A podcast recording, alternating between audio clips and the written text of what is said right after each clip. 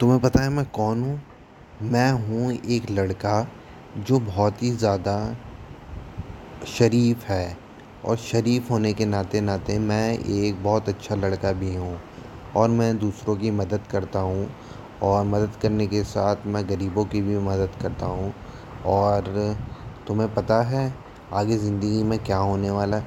ज़िंदगी एक मुश्किल चीज़ है जिसे हमें आ, अपने काम से सुधारना है और काम से सुधारने के बाद हमें आगे बढ़ते जाना है।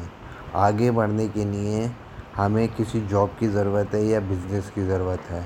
अगर आप बिज़नेस करेंगे तो उसके अंदर रिस्क होता है और आप जॉब करेंगे तो आपको सैलरी मिलती रहेगी। ये बहुत ही ज़्यादा उलझन भरी ज़िंदगी होती है।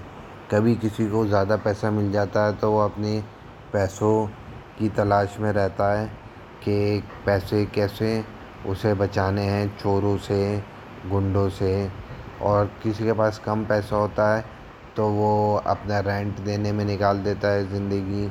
और कभी वो अपने, जैसे मैं आपको बताना चाहूँगा, और खाने पीने की कमी हो जाती है किसी को किसी को खाना नहीं मिलता। और मैं आपको बताऊँगा, सिगरेट बहुत ही बुरी चीज़ है। मैं दिन की बीस सिगरेट पी लेता हूँ, जिससे मेरे लंग्स ख़राब होते जा रहे हैं। मेरी मौत नज़दीक है और इस मौत नज़दीक के कारण मुझे आजकल डर लगने लगा है कि कब मेरी मौत आ जाए और मैं जन्नत में जाऊँगा या दोजक में। और दोजक की आग बहुत ही ज़्यादा बुरी है, जिससे कि आप उसमें जलते रहेंगे। एक दोज़ख का साल पचास हज़ार साल के बराबर होगा।